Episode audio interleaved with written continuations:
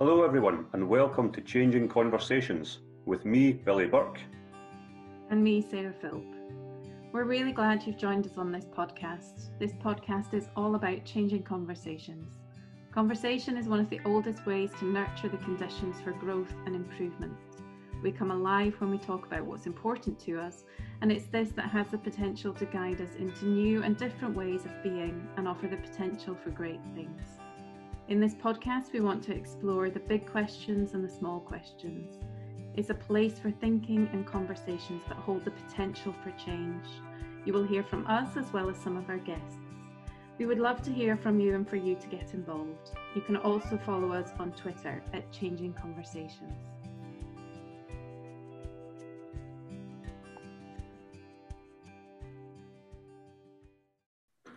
Thank you for joining us for another episode of Changing Conversations.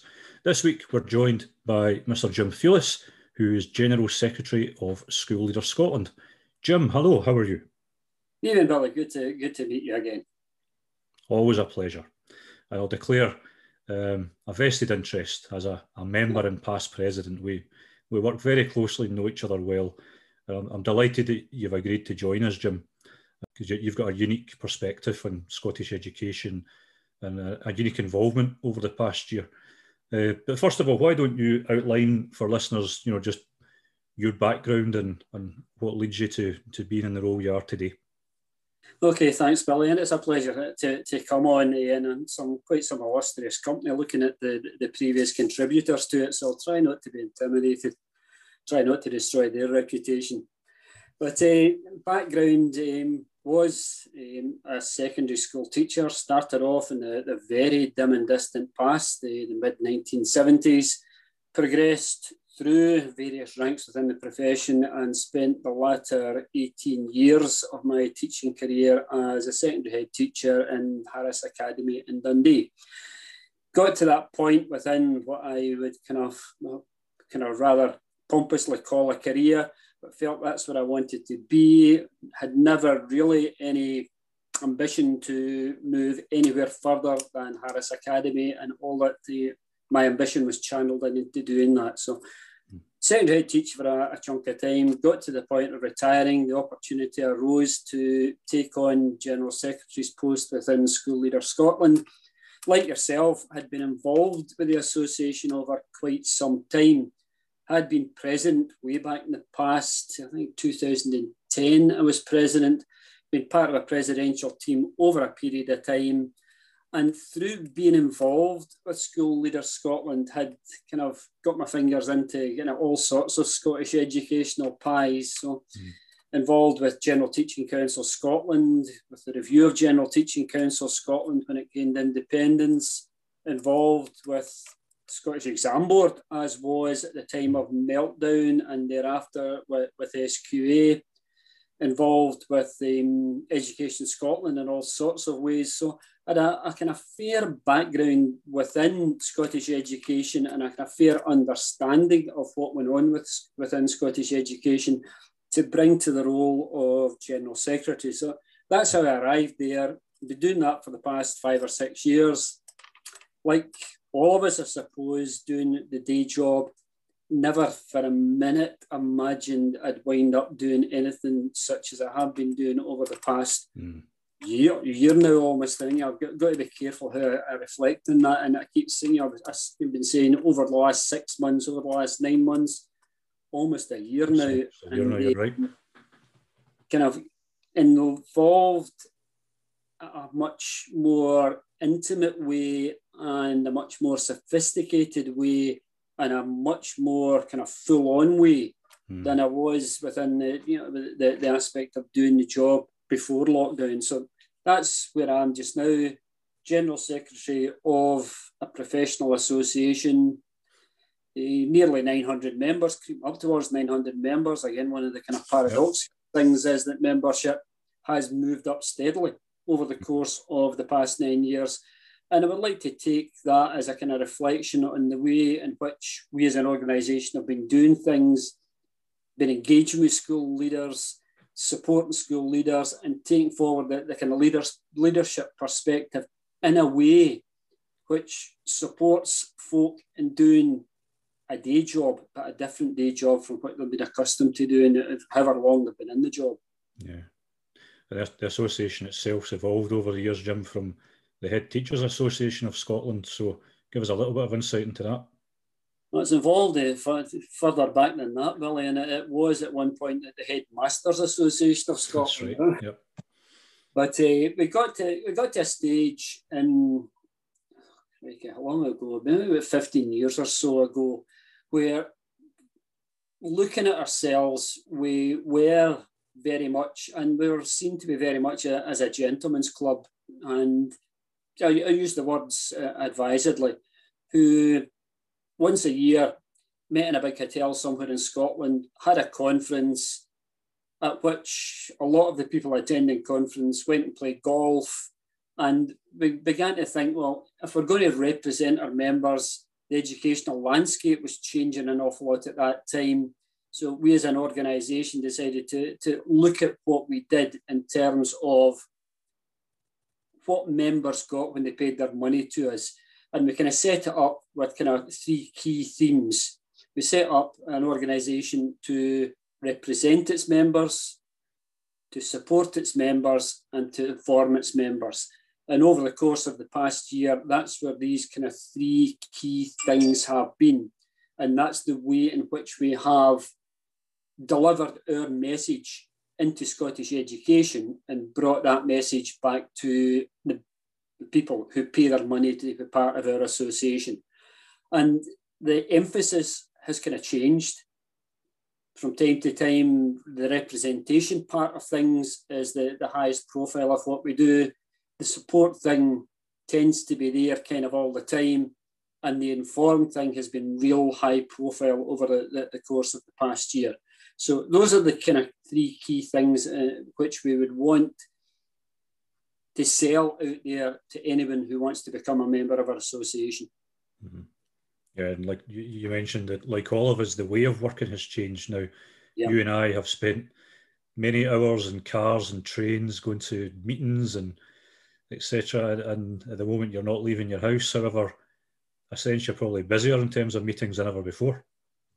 Uh, absolutely so. And again, it's one of these things that has kind of evolved over the course of the past year, and that you know we didn't. You know, it's easy to reflect now and think, yeah, of course, this is the way to work, but it certainly wasn't the way in which we thought any of us would be working in March. And we certainly didn't think in March that we, this is what we'd be doing one year on from then. And it's moved. It's, we learn very, very quickly. And I suppose it's quite salutary to think as a national organisation that we could have been doing things differently. And there was a better way to do some of the things which we do. It's not to say it's the best way to do all of them. And I think that it's, that's absolutely clear. It's not the best way to do all of them. But there's certainly things when we do get back to being able to leave the house and going to meetings that perhaps I want to say, well, you know, tracking ourselves through to Edinburgh for a meeting where that meeting doesn't really need to take place face to face. Let's do it the, the way in which we've learned in, in which to do it. That's not to say, however, there will not be opportunities where you know meeting with people is the best way to do it. And we, we all know sitting on a Zoom conversation or a Teams conversation or whatever else that you know there are, it's not intimate in a way which enables you to read what is happening within the room. And it's not a way where you can engage as quickly and as responsively, perhaps, as you'd want to do. But given that we're all busy people and given that it may well be the best way to conduct things, let's start, to look at the way in which we do it to make sure that we capture the moment and use people's time most effectively. And, and you know, other way to look at it is in terms of being able to represent the members. Over a course of a week now, I will have an hour, an hour and a half, sometimes two hours with the Deputy First Minister. I will have at least an hour and a half with the, the Chief Executive of SQA. I speak to leaders within COSLA. So there's all sorts of ways there in which, in terms of representing the members, and putting the leadership case into the public forum that would never ever happen if we were, you know, John Swinney is a very, very busy man. And to draw all of the people, 30 odd people who sit at ERG together for a two hour meeting on a Thursday morning, it's not going to happen. But the way in which we can do it now kind of sets us up for the future to be able to say we can consult with government, we can get to government, and we can meet with government. You know, through sending around a, a, doodle poll and getting that together, and that's hugely, hugely important. Looking at the way in which we move into a serious recovery phase, mm-hmm. and the way in which we look into a kind of not a refreshment phase, but a new look at education. We'll we might pick up parts of that later on within the conversation. Mm-hmm. But Scotland, Scotland always was kind of, it was easy to get to people. If you get to Edinburgh, you can get to government if government want to set up a meeting with you. And one of the things which kind of set us off on a good path in relation to the way in which we've taken this forward over the year was the fact we actually did know each other. There's not anyone let's leave the, you know, the Public Health Scotland people who perhaps, you know, under normal circumstances wouldn't have got to or wouldn't have been involved in. But there's not really any, wasn't really anybody within Scottish education whom I, as General Secretary, didn't know and wasn't on first name terms with. Meeting them was a different matter. Meeting them now is an easier thing to do.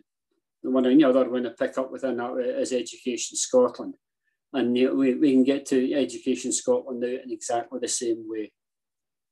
Yeah, it's amazing how um, how our how our lives and the way we operate and the way we connect and interact has has changed. And I you you were saying there about reading the room, and certainly when you're on a big group call, it is much harder to read the room. You just don't get as much information. Um, and it does make it a little bit harder. But I guess, as you've kind of alluded to there, one of the good things um, about Scottish education is we are quite well connected, and we do we do collaborate, and there are good relationships and connections um, around the country in various ways at, at, in different layers of the system as well. It's a kind of different dynamic to the formality of turning up at a meeting. Mm. And the way in which you engage, you know, the, the raise the hand thing yeah. always means, well, you know, in, in serious terms, it always means that you're going to get the opportunity to speak. Yeah. And in a large meeting, the, the, you know, the, the opportunity to speak doesn't arise in the same sort of a way just as it does just now, because the person controlling the meeting knows I need to go to someone else, I need to go to someone else. And it's another matter, another way of looking at the, the dynamic of a meeting and the way in which you start to influence what is happening within the meeting. And again, over the course of the, the, the recent past in using Zoom, you've worked away, worked out a way of being able to do that. Mm-hmm. Still haven't managed to get in before Larry Flanagan, but that's another matter. We'll try keep, work on that. You'll need to try very hard on that one. Sure, Larry wouldn't mind me saying that. Well, Larry and I have this kind of this kind of discussion round about things, and you know, one of the things that has come out of this has been the very positive way in which the professional associations have worked together. Mm-hmm. And it's not something that we set up or deliberately tried to do. But what we realised again within the dynamic that is a Zoom meeting, that you've got to be succinct in making your point.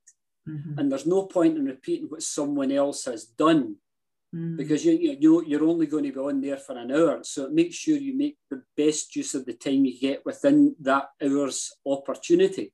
Yeah. So you know, I'm not going to go in there and repeat what Larry Flanagan has said, but if we go along there and we're dealing with the same sort of issue, which mm. is an issue related to a professional association representing and supporting its members.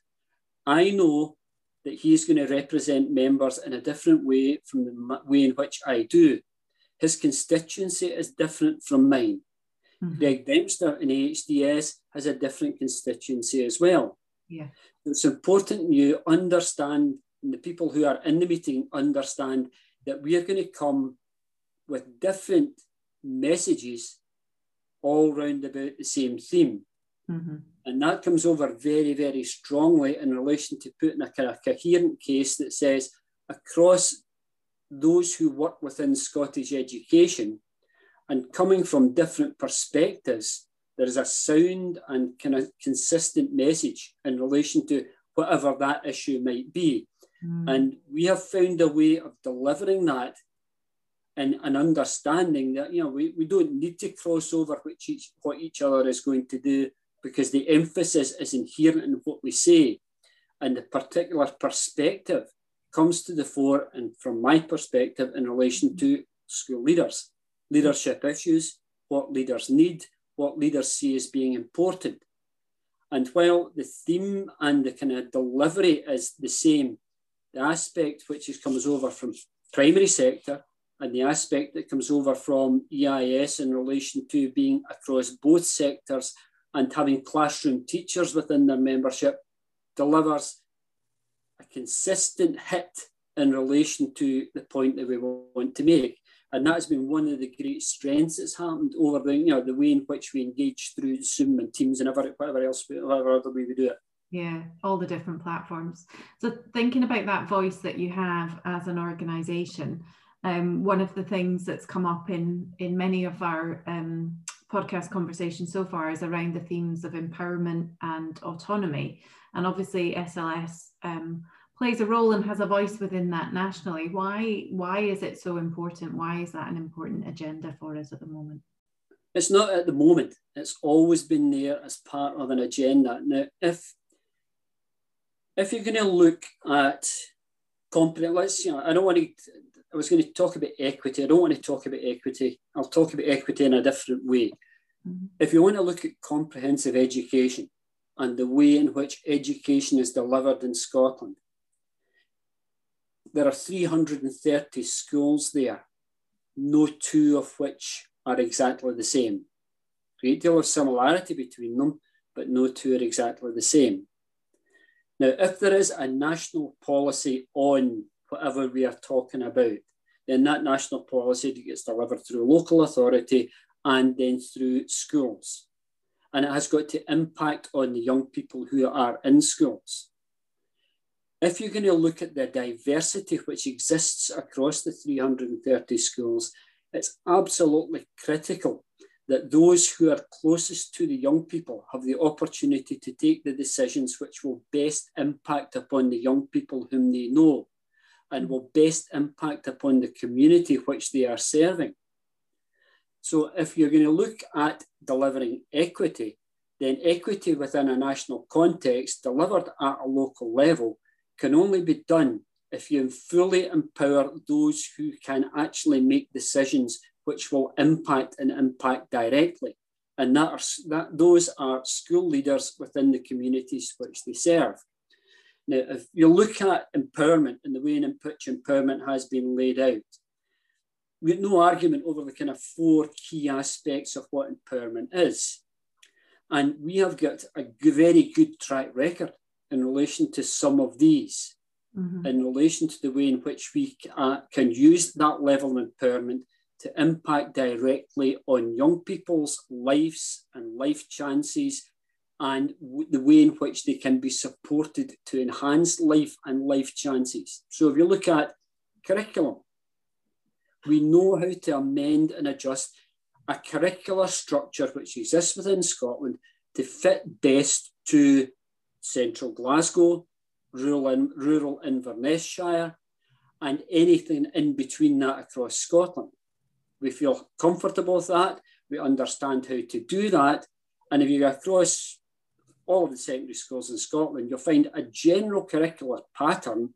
There's not a national curriculum, but there's a curricular structure there which is delivered in a way which best suits. And we're good at that. Mm-hmm. And HMI, when they come into schools, have said, yeah, we are good at that. Mm-hmm. And local authorities are quite happy to say, yeah, go on and do that because, you know, I'm working in Dundee. I knew the curriculum that I was going to offer in Harris Academy wouldn't best fit Mingus High as it was three quarters of a mile up the road mm. because I knew my kids and I knew the community in which they operated. So in terms of curriculum, we have shown, you know, shown up well and been able to do that and empowerment in doing that. In terms of the way in which, you know, we'll look at um, school improvement. Mm-hmm. Again, HMI has kind of said to us, yeah, you are good at doing that. The way in which we use how good is our school and the way in which we use the other tools for school improvement, we have been shown to be good, very competent at in relation to making we make sure that what we're doing in school actually does feed feed the needs of the young people in the community. So in those two aspects, we're shown fine. Mm-hmm. Other two aspects, however, the real, you know, we're looking at levers of power. They're the real levers of power. And if you're going to start to look at the way in which we staff schools, if you staff, again, I'll come back to Harris Academy and Mingus High School. If you staff them on the same staffing formula, then I don't have the leeway, nor does the head teacher in Mingus Hill High have the leeway to adjust and amend and further through that being able to amend the curricular structure which is offered within the school by looking at staffing. And the very obvious fourth one is funding. Now, we as an organisation are very clear that what we'd be looking at is a fair funding strategy across Scotland. And thereafter, extra funding to go to target need in a, speci- in a specified way the way in which we have taken forward a pupil equity funding and the way in which we have used pupil equity within fund, the funding within school has put us in a position of being able to do that in a limited way. And we've done it pretty well, and it's recognised that we've done it pretty well.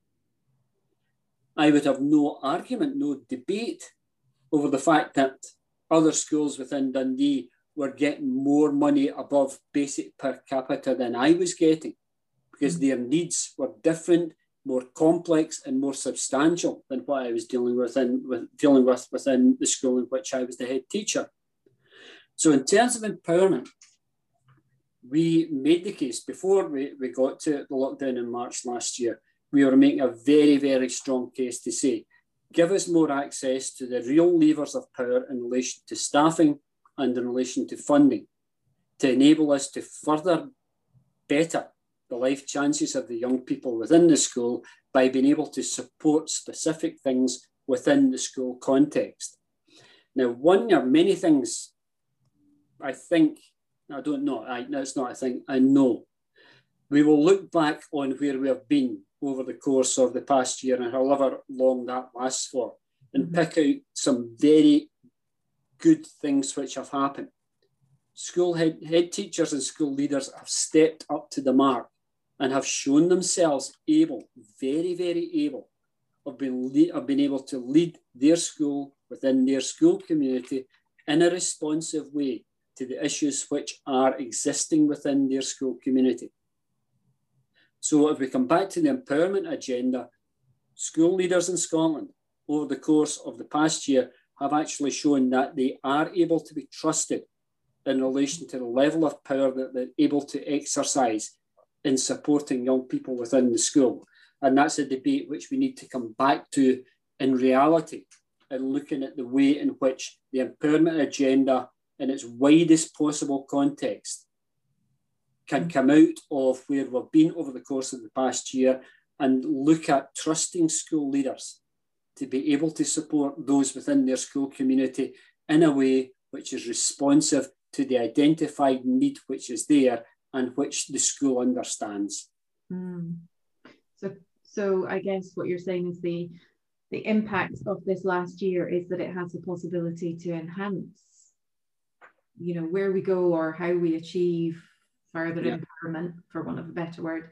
What what might what might get in the way, or what do we need to be mindful of to make the most of that opportunity?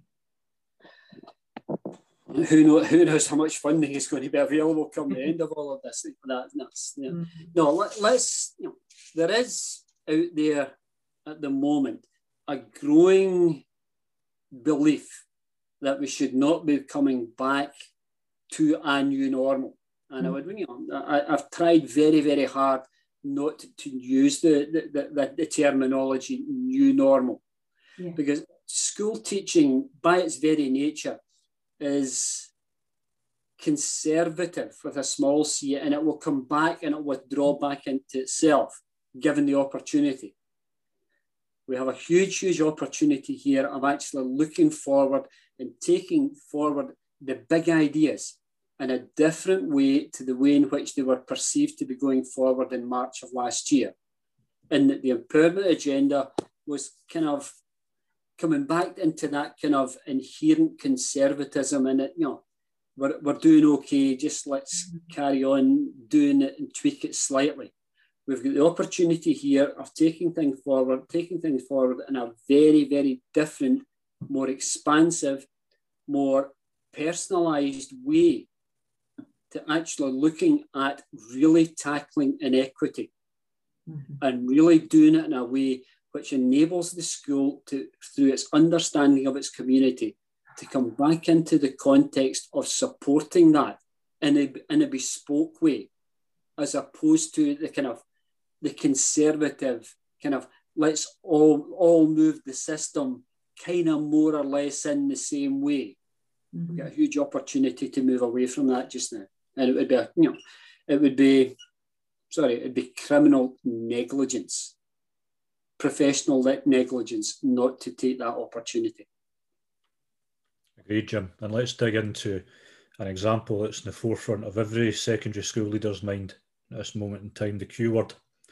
So you mentioned earlier about the amount of time you spend on a weekly basis worrying, debating, considering. Um, I mean, in the here and now, as we record this mid February, how we are going to get to a position where young people are fairly and equitably accredited for what they deserve from the year. Um, but also, you know, let's look through that through that lens of qualifications in terms of what what could change for the greater good? Um, you, you know my rant on this one, Billy. I've been kind of banging this drum for a while, and um, I find it absolutely well. Let's take education in general. Kind of three key things to education. There is the curricular structure which we offer young people and the experiences which exist within that curricular structure. And that's you know one kind of key principle of what education, You if we boil education down, curricular structure and the way in which young people engage with that curricular structure.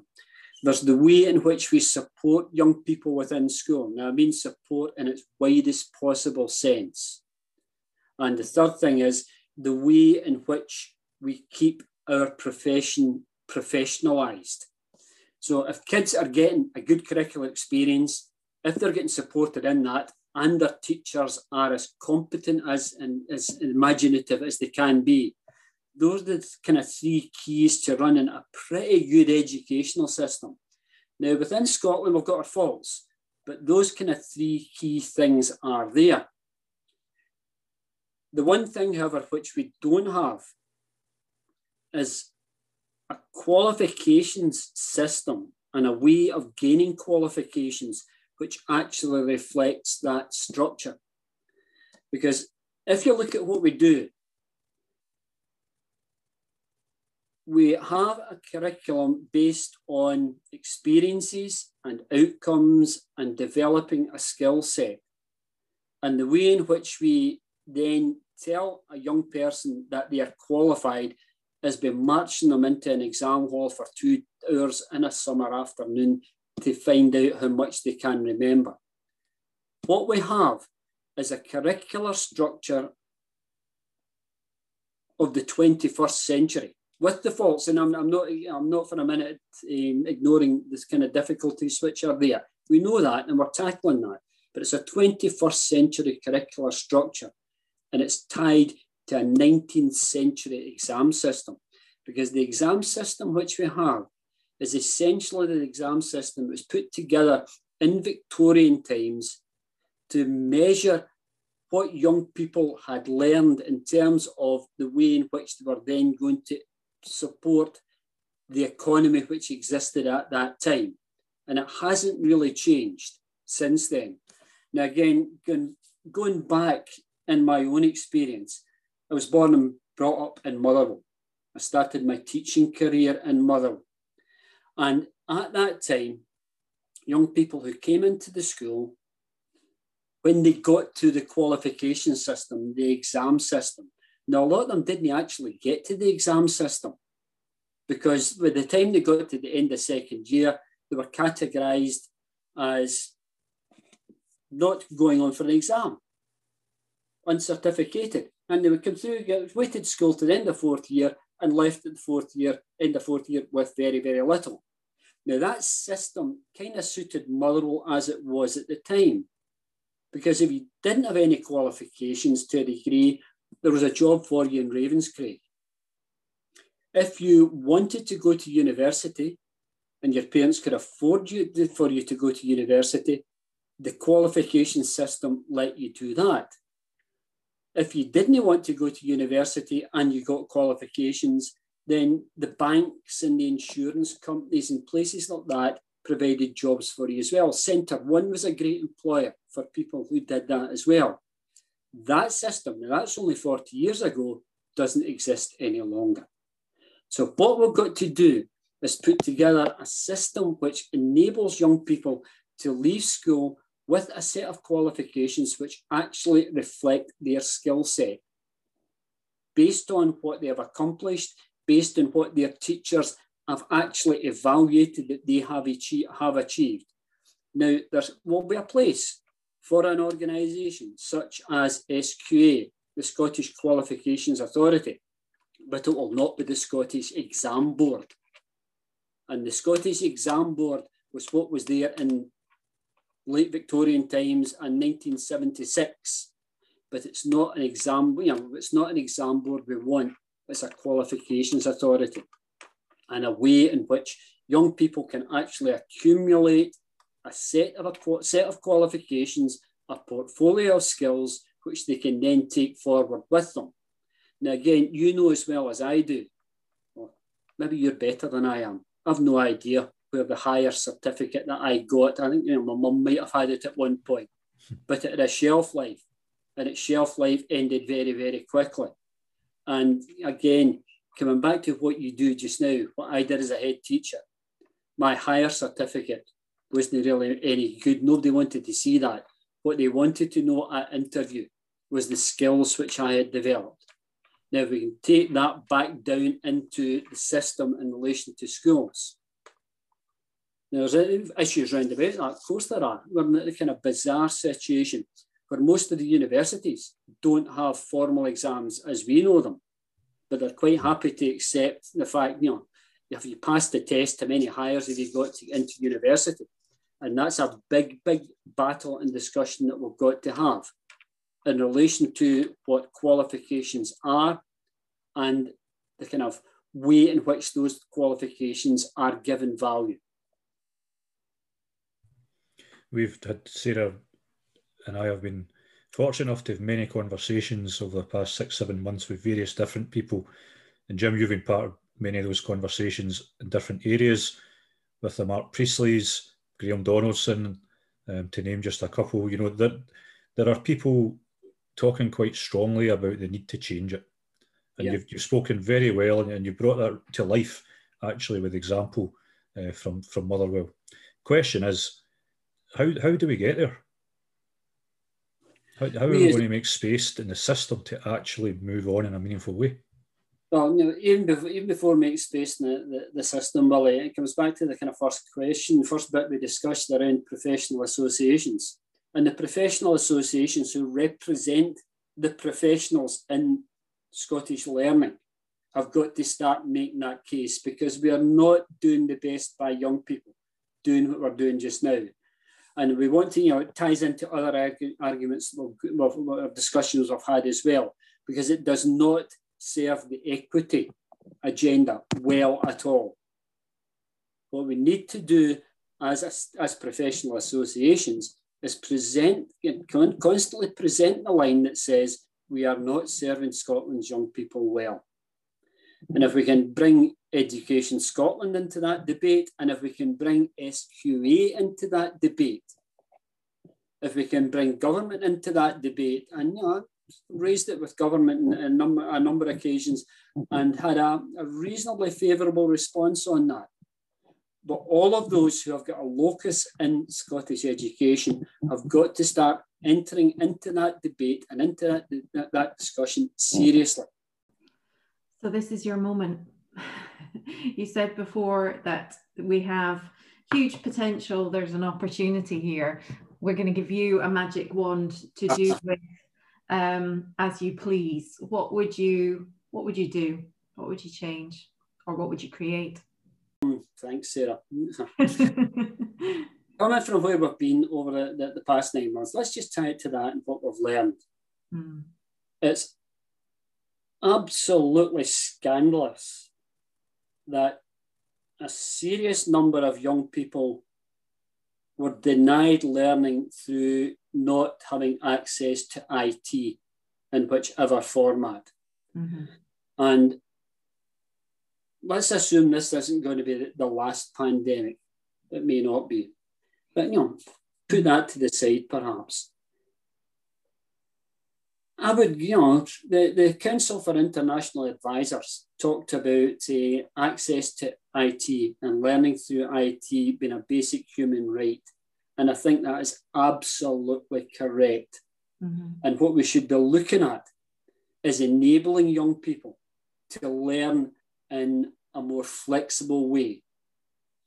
Even although there's not another pandemic, even although we never get to lockdown, even although young people are in school all the time, there's a huge, huge potential here for learning and learning through IT.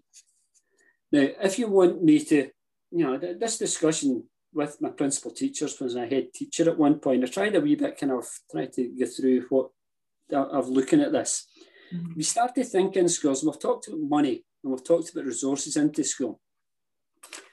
Started kind of thinking about it in a, a kind of sideways manner. How much of the per capita which is allocated to a child is actually wasted?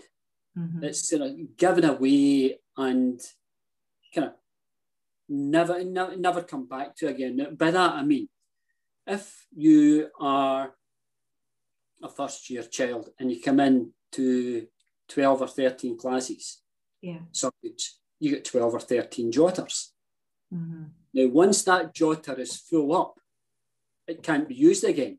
Mm-hmm. And you're given another one. If you go into an English class, into a higher English class, and you're reading Hamlet, you're given a book. And maybe after a year or two years, that book has got to be replaced.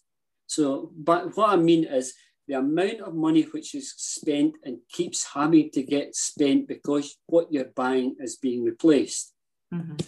Why, if you have got an iPad, why can't Billy's and Renfrew High all the books which you require mm-hmm. in first year in Renfrew High, why can't they be loaded onto your iPad? And why can't you keep your notes on your iPad? Now, how much money is that going to save the school? Mm-hmm. Now, if you start then to look at you know, negotiations with the IT companies, those who provide the hardware, those who provide the software, those who deliver the platform, and you start to support young people's learning, instead of coming to school with a rucksack full of books and everything else, assuming that you've taken them home and you've done your homework, you arrive along with an iPad or similar and all of your work gets done within the iPad. You communicate with your teacher out with the classroom on the iPad. You know that you know you're not going to lose your book because it's on your iPad. All of that can be done in that sort of a way. Mm-hmm. So then, you know, how do you get iPads to kids? We give baby boxes out just now. Mm-hmm. Why, in, you know, in the baby box, why is there not an IT voucher? that you cash in for, you know, your government wants to enter into a deal with Apple or anywhere, anybody else in the world. I'm quite sure there'd be loads of people out there who would want to put adverts onto the iPad that every child is going to get. There's ways of sponsoring, mitigating the costs. Mm-hmm.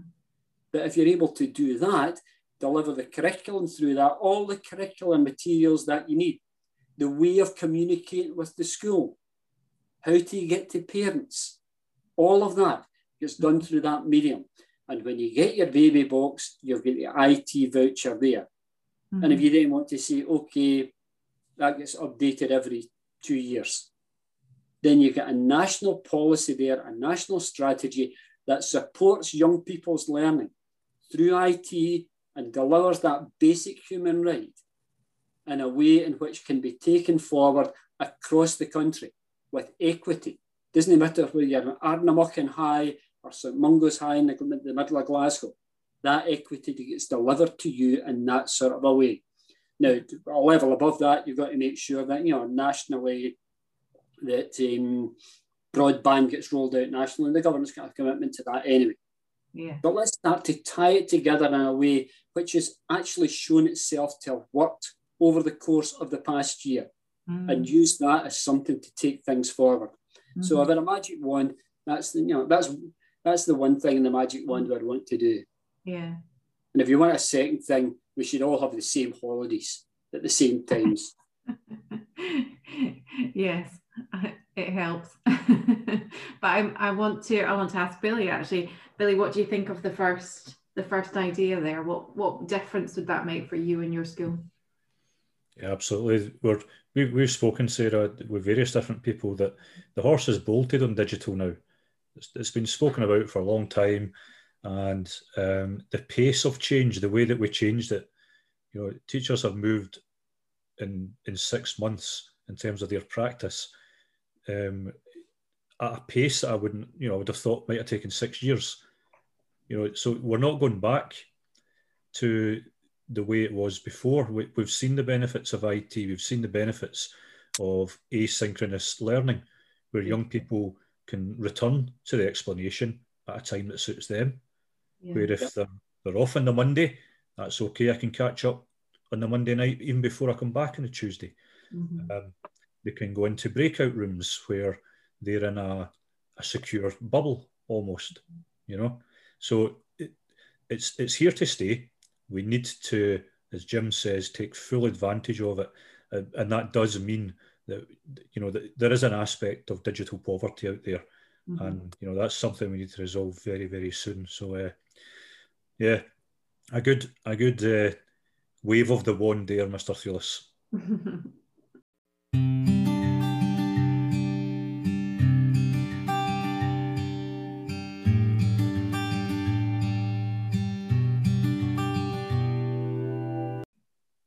Jim, thanks a lot for your contribution in the first part of the podcast. Took us into a lot of really interesting and current areas of Scottish education. Um, let's dig in a little bit more to, to you and Jim Thewlis. And can you start by telling us what you wanted to be when you were growing up? um, I don't think I need to tell you that one, Billy. I, I know that one. Yeah. Yeah. No, um, education and um, head teacher, being head teacher in Harris, you know, I've always said it was a privilege. It really was. It, it was of all the things professionally I've done, that was by you know, it was an absolute privilege. But as a child, sorry, I wanted to be, I wanted to play for Motherwell. Yeah, I wanted to be Motherwell's goalkeeper. And sadly, they saw through me an awful lot more quickly than people in education saw through me. So You did wear the gloves on occasion. Uh, uh, that would be stretching it a bit. No, I didn't really. And I've got to say, I'm still available if they want me. well, you never know. You might get the call just yet. live in hopes there. I live in so tell us, what are you reading at the moment? Um, I am not, I was going to say I'm not a great, great reader of fiction. I don't read fiction at all, actually. But uh, back in the, what my wife refers to as when you used to earn an honest living, I was a geography teacher, and uh, ge- geography has always kind of stayed with me. So at the moment, uh, I am reading a book which my daughter gave me for Christmas. It's called The Death and Life of Great American Cities by Jane Jacobs. And it's about the way in which urban society decays or expands or develops in relation to the way in which cities are structured. So it's actually very interesting. Mm, it does sound interesting. It does sound interesting. So the first, the first four chapters are about life on the street, the sidewalk. sidewalk life. And it goes into various other aspects of how cities work. So at one time, uh, I did when I left university kind of toy with the idea of being into town planning. Actually, mm-hmm. went to Birmingham University and was interviewed for a postgrad, but decided I was going to be a teacher. So it's still with me in a wee bit. Yeah, it's always interesting to hear what people are reading because it's never just a book they happened upon. There's always a story behind it that connects in yeah. with something else that was something else at some other point. It's always interesting. So thank you. Jim, lots of food for thought, lots of insight today. Um, let's finish by asking you: Is there a is there a message or, or a quote, something you want to leave with the listeners today? Ah, thanks, Billy. Um, I don't know whether you do know, but I've shared with you. I am a great admirer of Franklin D. Roosevelt. And again, it comes back to geography and things like that as well. But again, took up presidency of the United States probably in the last great world catastrophe in the middle of the Depression. And perhaps leave you with two quotes in relation to Franklin D. Roosevelt, which not specifically in relation to what we've been experiencing over the past year or so, but in relation to him as a leader and the sort of things that, you know, as a leader he did. So I'll give you two quotes. And the first quote, a kind of general leadership one, which was do something. If it works, do more of it. If it doesn't, do something else. And I think that's, you know, it's kind of as I try to lead, lead you or to lead my life as a leader. Mm. And the second one is specific to where we are just now. And I suppose right at this point in time where we are just now, maybe kind of getting on top of this and coming out of this. And it's got relevance to the, the, the conversation that we've had. And if I could leave you with the words of, of Roosevelt in his first uh, inauguration speech in the middle of the Depression. He said, The only limit to our realization of tomorrow will be our doubts of today. Let us move forward with strong and active faith. And I think that's just a bit spot on for right now. Absolutely. Great way to finish. Mm. Jim, thank you very much. Thank you both. Enjoyed it. Thank you.